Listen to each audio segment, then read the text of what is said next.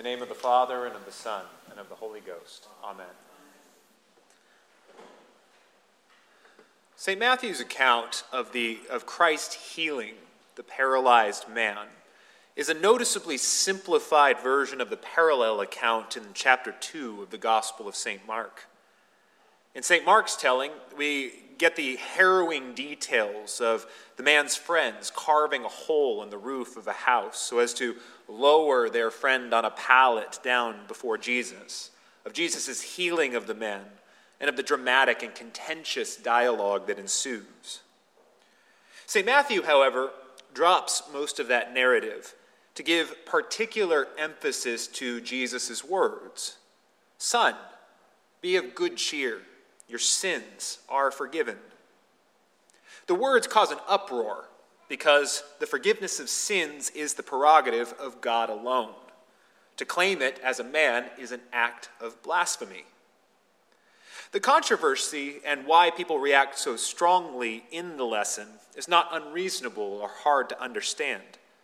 We could even sympathize with the hearers of such an audacious sounding statement. But then, we have to remember all the things we've then learned, that we have to return to see through the lens of Christ's passion and resurrection in order to rightly interpret anything that Jesus says and does. That revelation of what happens on Good Friday and Easter Sunday is essential for our understanding of anything, really. The self offering of the Son of God atones for the sins of the whole world, and his rising again reveals his authority as Lord over sickness and death. Everything that happens in the scriptures is to be seen in relation to these events.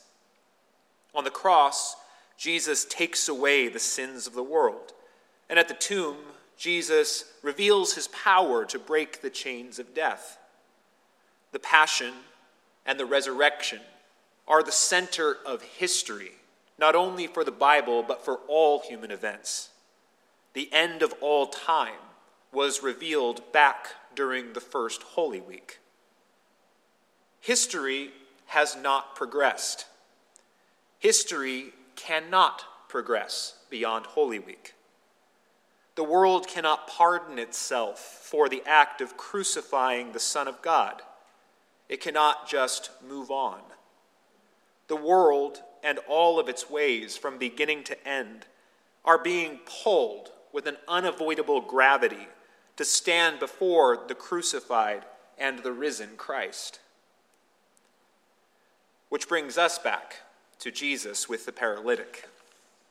The healing miracle and all of Jesus' healing miracles are extensions of the power of Christ's passion and resurrection, a measure of that ultimate healing of sin and death, a sign of the good things to come.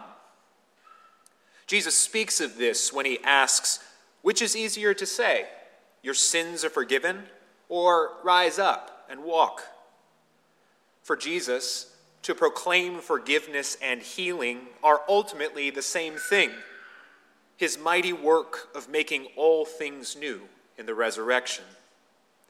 Forgiveness and healing are ultimately two facets of that same redemptive work that will be completed as the whole world is pulled in and through the cross and raised to newness of life in the resurrected world.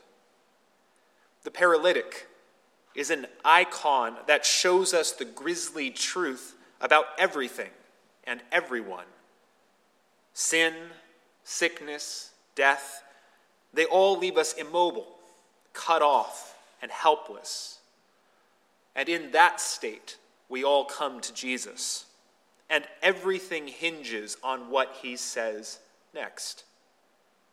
He says, Your sins are forgiven. Arise. The whole of the Christian life is to live as becomes those to whom Christ has said this and continues to say it and will ultimately say it on the last day. Sin is a violation of known moral laws, a breaking of relational obligations, yes. But sin is foundationally a corruption of God's good world, like a spiritual cancer, an incurable wound that infects and afflicts and paralyzes and kills every bit of our lives, soul and body. Forgiveness is then the healing of that moral and existential wound. Forgiveness, if it means anything real at all, is the supernatural work that God is doing, a gift that can only come from the Father, in and known through the Son, performed by the presence and indwelling of the Holy Spirit. But even though this is the case, we still try with all our might to do this work on our own. We offer imperfect apologies to each other, restitution, pay penances, live with the burden of shame and regret, and all the ways we try to medicate that shame and regret. Left to ourselves, though, the best we can do with these grave problems of sin is to delay the inevitable, to cauterize the wound, to seal off the bleeding, even if it means leaving awful scars that pile up on our minds and our bodies and our hearts. This cruel sort of self care takes a heavy toll over time, and we inflict it in turn on each other. In relationships, our halting attempts to forgive under our own power are ultimately just ways of staving off the fear of revenge over wrongs done to one another that pile up over time, in the hope that punishment might not fall too heavy upon us, and that we might not actually be treated as we have treated others. But nothing can break the human tragedy of crime and punishment except if someone who is not bound by the vengeance that belongs to the rest of us, should enter freely into the fray and absorb that vengeance to himself. Forgiveness is a work only God can do. And the good news of the gospel for us is that forgiveness is a work that God is indeed doing. But God will have our loyal participation in this forgiveness. Christ extends his authority of forgiveness to the apostles and to the church.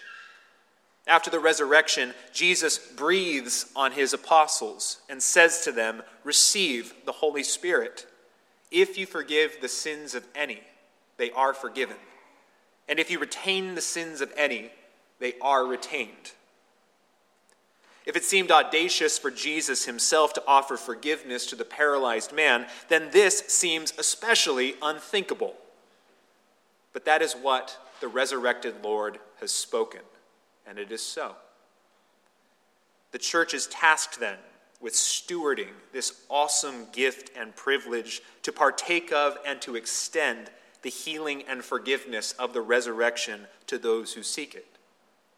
In the sacramental world of the church, these graces are known to us by the names of confession and of unction. These sacraments extend the power of God's forgiveness and healing from his new creation through the cross of Jesus to bind that power to our lives. We must note here, though, that these graces do not spare us our own path to and through the cross. Confession restores us objectively to the life we received in baptism, the life alone that can pass through death. Unction marks our wounds and frailties with the sign of Christ's cross, bestowing on them the power to become glorious, like Christ's own wounds are glorious. But, just as our Lord, the Master over sickness and illness and death, still became obedient to the cross and its suffering. So we must become obedient to our share of it with him. Healing and forgiveness are ours in Christ, but they are inextricable from our journey to the cross with him. The experience of forgiveness and healing that we are able to receive in the life of the church bestows a grace that empowers us to extend that forgiveness and healing to those outside. We forgive as we have been forgiven. Because genuine forgiveness is God's work, and because that work has been entrusted to the church and its members, we have to understand here that it is the church's job now to show the world what real forgiveness and healing mean. The world does not know how to forgive on its own, and it does not have the power to offer forgiveness as it is known to the people of God. There is no other institution in the world that can do this in our stead. And if we do not do it, God will still raise up and extend his healing and forgiveness to the world in extraordinary ways. But we, to whom it was entrusted, will be held accountable and will be judged for withholding that very necessary and that very precious gift. As we would be forgiven, so we must forgive. To be a Christian means to encounter the Christ who forgives and who heals through his body, the church. It means to be formed by these graces in thankfulness and in humility and in godly love. And it means the offering of his forgiveness and healing in our relationships with each other. Everything we know is being drawn inevitably back to the cross. History, though it seems to move forward, is actually being pulled back to that day and that moment. And through the cross, which is the end of this world's life with all of its sin and all of its loss and sickness and death, is the life of the world to come just beyond it. The world of Christ's resurrection, the world without end. Let's go there together. Let's get back to the good work of the good news of the gospel, back to confession, back to reconciliation, and back to healing. And like the friends of the paralyzed man, let's bring as many people along with us as we can as St. Paul says. We are members of one another. Let all bitterness, wrath, anger, clamor, and evil speaking be put away from you with all malice. And be kind to one another, tender hearted, forgiving one another, even as God in Christ forgave you.